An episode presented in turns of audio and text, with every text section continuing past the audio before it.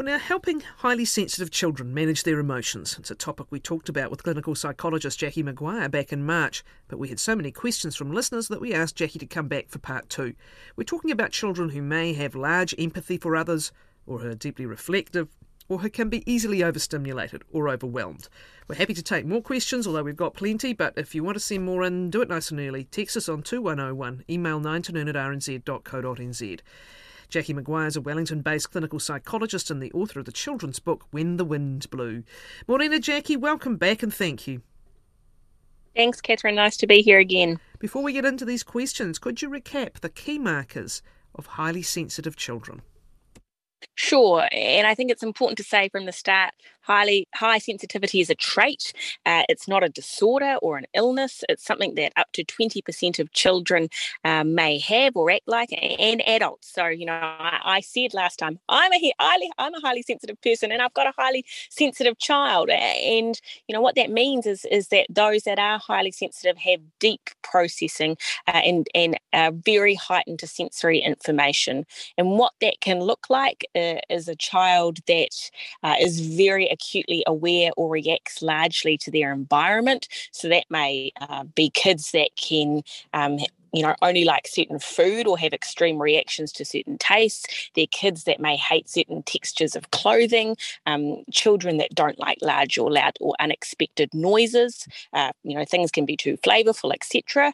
Um, they're, they're children that process information very thoroughly. So they're deep thinkers, they're largely often creative, they have a very strong intuition from a young age, and actually, high sensitivity is seen as one of the key characteristics often of gifted children.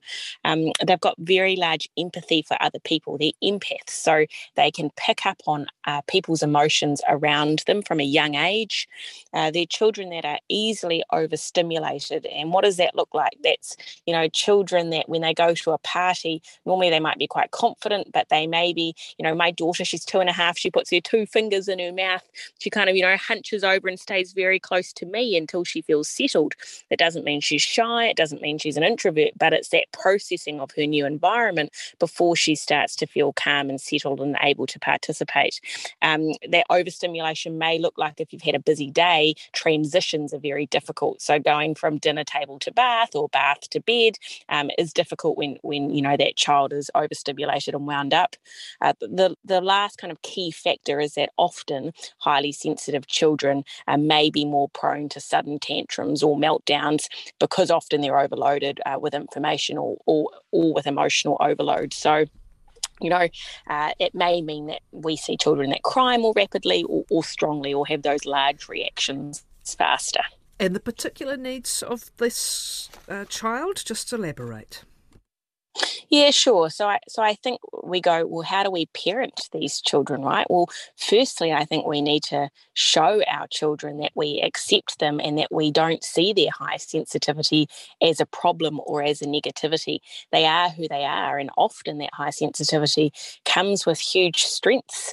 Uh, it comes with great gifts of being creative, being smart, being curious, uh, being very compassionate for other people, and we want to remind our children of their of the brilliant traits that that do come with their high sensitivity of their own personal strengths and gifts. But you know as a parent i think when we can accept their high sensitivity you know their high sensitivity if we come away from that feeling of we've got to you know toughen our kids up or we've got to make sure that they can you know cope better or manage faster and you know if we can get out of expectation and just become to accept our child for for who they are and for, to love them for who they are that puts us in a position where uh, we can start to problem solve rather than being reactionary ourselves uh, I think as parents, it's really important that uh, if we're needing to uh, give boundaries to our children or to discipline their behaviour, uh, that's an important part of parenting.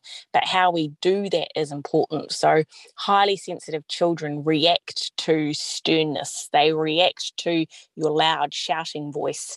I remember talking to a parenting expert once who said, you know, be the pilot with your children. You know, if your plane is going to crash, you don't want a pilot that's going to scream and yell. You know, you want someone that sounds very authoritative and they know what they're talking about, but they're calm with it. And I think it's quite a helpful kind of phrase. I hold that phrase when I'm parenting is, am I being the pilot? Am I speaking? Because highly sensitive children will feel guilt, you know, more deeply. They'll feel shame more deeply. And, you know, if we are yelling loudly or we're getting really angry and cross with them, they'll react to that. And the neuroscience that is, is when we get flooded with big negative emotion, we can't think clearly. You know, our children don't have well developed frontal lobes to start with, you know, so we want them to have all the, the cognitive capacity they've got. So, you know, if we can be calm with our discipline, calm with our boundaries, it doesn't mean you have to uh, be flimsy on them. You can hold very firm, but the manner in which we're presenting uh, that discipline, presenting that boundary to our children is important. I think also uh, what, what we know is helpful with highly sensitive children is to come from a more positive than negative lens. And what's an example of that? You know, what's the classic dinner time? Um, you can't have your dessert unless you eat your dinner. That's my, what we might say without thinking about it too clearly. Uh, what's been shown to be more helpful with highly sensitive children is to flip that into a reward. If you finish your dinner, you've got really yummy dessert waiting for you. So you're kind of leading them to the reward rather than putting the harsh punishment up front. All right, let's get to the questions. Some have just landed this morning. Some we think we um, had left over from last time. I might even end up uh, repeating a couple, but that won't matter. Let's start with some of the ones that came in first uh, just most recently this morning. Uh, this is a question for the parenting expert on highly sensitive children. I have a five year old son whom we think and his teachers has identified as sensitive. He's a bit different from usual highly sensitive children as he's very outgoing, boisterous, has loads of energy, is full on and very strong willed, along with sensitivity emotionally. We have lots of tears and wanting to understand why his great grandparents, some he has not met, have died, as well as to sense textures of fabrics and food, and overwhelmed from noise, though he's also one of the loudest people I've met. My partner and I struggle with this combination of sensitivity and strong willed, spirited behaviour. I'm currently reading the book Living with Intensity by Susan Daniels. Do you have any other advice for strong willed yet highly sensitive children? Uh-huh. My partner and I are both HSP and would love some pointers. Pointers. Mm. Do we do we live in the same house? I wonder. You know, and I think that I think that's often a misconception, right? That if you've got a highly sensitive child, they'll be shy and introverted all the time. And, and well, it's, it's bollocks. It's not true. You know, if your child is confident and calm and in a familiar environment, they're able to be themselves, right? They don't have that overstimulated newness in which they're needing to process. And so I think let's first normalize the absolutely the the confidence the performance the strong-willed the high-spiritedness can go hand in hand with those big feelings. And you know i i think it really is about uh, connecting with our children and their feelings, acknowledging them, helping children to put words to what they're feeling. So, um, emotion regulation uh, is one of, I think, probably the most important skill set that all human beings need to be taught. Uh, it's not something that we're just born with, knowing how to regulate our emotions, but it's highly connected to well-being and positive mental health, and to that ability to kind of move flexibly uh, throughout your life. And part of emotion regulation is labeling what you're feeling. And so depending on the age of your child you know if they if they're young children you can use pictures with facial expressions almost having emotion cards if they're older you know having emotion labels around or cards that you can use and when appropriate being able to say to your child to your to your boy who's five and i can see that you're really upset. I can see that because I, I, I can see those big tears and you've got all hot and you're wanting a cuddle and your shoulders are drooping. I can see that you're really sad you know and like my two and a half year old can do they often will say yes that's how i'm feeling you know and being able to teach your child the label of what goes with their feeling and the signs that accompany that helps their emotion literacy grow. Um, and as I say so often across many platforms, when you name it, you tame it. So it's not about squashing the feeling, it's not about um, ignoring the feeling, it is about helping them regulate that. And we are their role models. So part of being a highly sensitive adult, right, is if you have your own reactions to things, is how can I start role modeling uh, outwardly uh, and and very much from a, positive, um, very clear way of I'm trying to teach my child what to do. So, you know, as an adult, I might say, I'm feeling really worried about you know, going to this today because I don't know many people and, I, I'm worried I might not feel able to talk to someone. What I'm going to do is I'm going to take some deep, deep breaths before I go in. I'm going to find someone in the room I know or someone in the room that I, you know, want to talk to. And I'm going to go up to them and ask them a question of, you know, why are you here today? Or what are you most like? Or, you know, like if you can role model and teach your children how to interact, for example, um, and how you regulate emotions, that can be very helpful. Really interesting observation that part of the variation is depending on what the environment is and, and whether mm. it's new or whether it's daily, and, and, and therefore mm. that might explain some of the variation. Next one My daughter is nine, and ever since she was a toddler, she massively reacts in huge anger outbursts to any perceived negative feedback, no matter how gentle. Sometimes it's as simple as me asking her for the second time to get her pajamas on. She will scream, yell, oh. and storm off. I try hard to be a loving, caring, patient parent, as well as setting appropriate boundaries for her, but just can't seem to shift these extreme reactions. She's calm and kind at school and friends' houses. How do I help her manage these extreme uh, emotions? Mm. And that's, um, I mean, that's tough and it's draining, right, as a parent to be managing that. And I think it's important to note that so many of us are doing our best all the time, and it can feel like no matter what I do, I still get these big reactions.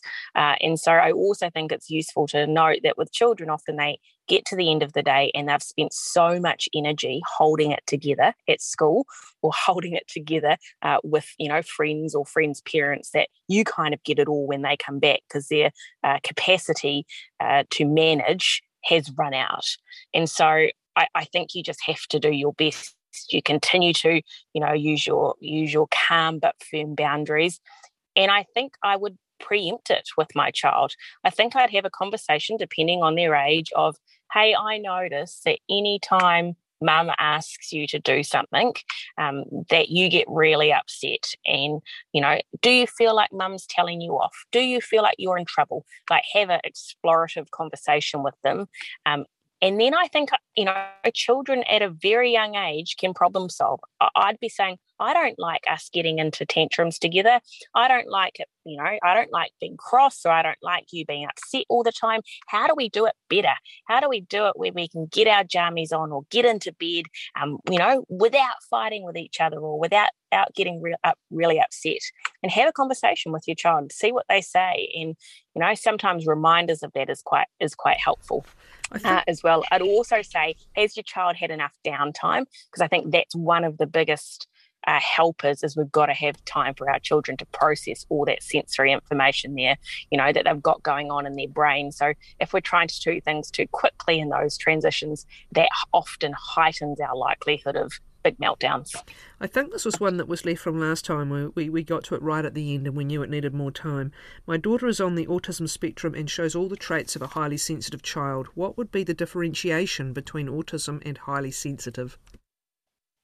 Yeah, and, and I'm going to be very um, transparent with the listeners that I'm not an autism special, specialist. But if we look at that um, autism spectrum disorder, ASD, which can go from you know signs of Asperger's through to uh, high autism, um, I, I think you know people with high sensitivity still are able to hold empathy. In fact, they have great empathy for other people, whereas perhaps some of those ASD signs are that that connection with people or that ability to um, see other people's points of views or to be aware that people have different points of views, etc., uh, are less. So I think that is a differing sign. Um, I also think the difference between high sensitivity uh, and autism really is just that those, those relationships. You know, relationships are are very key and, and often very important to that highly sensitive child. Um, and you know, and they're open to feedback and able to learn perhaps more easily than someone with um, ASD signs. So I think you, you can see how they'd partner together, but they are distinct and different. My nine year old son, a very kind, smart, and creative kid. Home is always great, but he has a sort of sadness around school as he really wants to have more friends, but he's very standoffish and we've struggled to help him with tools to use. And he gets very upset when we try to talk with him. What resources can you recommend to us that we can work with? Mm, well, I, well, I think that is working with the teacher and with the school, is that identifying certain children that can al- almost be made like a buddy so that there's someone else proactively initiating uh, those those friendships with your son? Um, is that about having multiple avenues where friends can be made? So you know, I know sometimes the school that you're in doesn't have the right fit for friends, uh, but are they involved in sports or music or arts or community groups where there are other opportunities for friendships to be made? Because we know if they've got strong relationships out of school, it actually helps children with their confidence in school. Uh, and I also think, and this may or may not be the case, but sometimes I think as parents, we battle on even when the fit is wrong. You know, we think that we should be able to make things work. Uh, and if your child's school uh, isn't the right fit, if the kids there aren't the right fit for your child, is there an alternate that may be a better fit? And I think it's okay to be open to exploring that. It's not a failure on anyone, of your son, on you, of the school. Maybe the fit is just not right. And often I hear from parents retrospectively that they go, I wish we'd pulled our child out. I wish we'd set them X, Y, and Z. I think that would have been a better fit. And so give yourself permission to even explore that as an option. My four year old grandson gets very overwhelmed in a large group of people. He throws almighty tantrums that last two hours. Any advice would be welcome. Mm-hmm. I, I, think for me, that the first place I'd go is the prepping. So if you know that your child, grandchild, gets overwhelmed in large large groups, talk to them about it. A four year old can easily comprehend this. We're going to a party. We're going to the park where there'll be lots of people. You know, I know that sometimes you can find it really hard if there's lots of people and lots of noise and lots of lights, etc. Um, so I'm just letting you know that that's where we're going. I'm really happy to stay with you. Would you like to hold my hand? Would you like to stay with me until you feel calm or, or until you feel happy enough to go off? Should we have a signal that if you're ready to go, you know, how long do you think we should give it on the clock? You know, I think that's a skill I use with adults all the time. For example, if they're going networking or to parties, give it an hour. And if you've, you know, if you're done after an hour, you know, you've shown up, you've been present, now you can leave. You know, have the child equivalent with your grandchild, which is, you know, what's our bargain or what's our compromise together? How long are we going to stay? And, you know, I'm going to teach you, I'm going to put it on the timer or you can see on the clock. Uh, and let's check in with each other then. Do we want to stay or do we want to go? And so I think that preempting, partnering, partnering with the child, I think is one of the most helpful phrases that I've kind of pegged onto is let's do this in partnership together rather than it being, you know, an authoritarian, I tell you how this is going to go. I think if children feel included in the decision making, of course in an appropriate way, they're not they're not the boss, as my daughter says, you're the boss, mum, yes. But we can do it together and, and, and we can partner on how we navigate that. I think you've got a better chance of success. My teenager has decided that they have a personality disorder. Could we please have your insight into this trend of self diagnosis and how to approach with a sensitive young person? Yeah, I think I think Catherine, what you are highlighting there is this very difficult space we're in, where knowledge is power, which is a good thing uh, when the knowledge is accurate and the knowledge is individualized. I, unfortunately, I think the risk of the internet, the risk of social media, uh, is that there is so much information from non qualified people or people that feel like their experience is therefore everyone's experience, which we know is not the case, that we are in this place where, you know, over identification is occurring. Personality disorders aren't diagnosed till somebody is 18. Your personality is not fixed till 18. So, you know, as a as a clinician, I might I might say to myself with someone, oh, I'm noticing some trait traits that are there. That definitely doesn't mean someone has a stable personality disorder. And it's not something I want someone thinking about. Uh, especially when they're under 18, because that's a fixed lifelong pattern of behavior that's very difficult to shift. And so, you know, I think if your 16 year old's wanting to learn about themselves, do that with a therapist, do that with a mentor or a coach that's got the qualified skill set. You know listen to them. I think that you know one of the things we don't want to do with our teams uh, is to dismiss them because when people feel dismissed they'll stop talking. So we need to acknowledge you know wow what you know what makes you think that? Where did you come across that information? How does it make you feel if you're kind of thinking that that's the category you're sitting in you know and then being able to say you know, I want us to be really cautious and careful around this. You know, I know that you know personality disorders is something that's really kind of serious and it's not something that's even looked at until people are 18 you know what are the things that you're finding tricky can we work together on on seeing if we can you know help help you manage better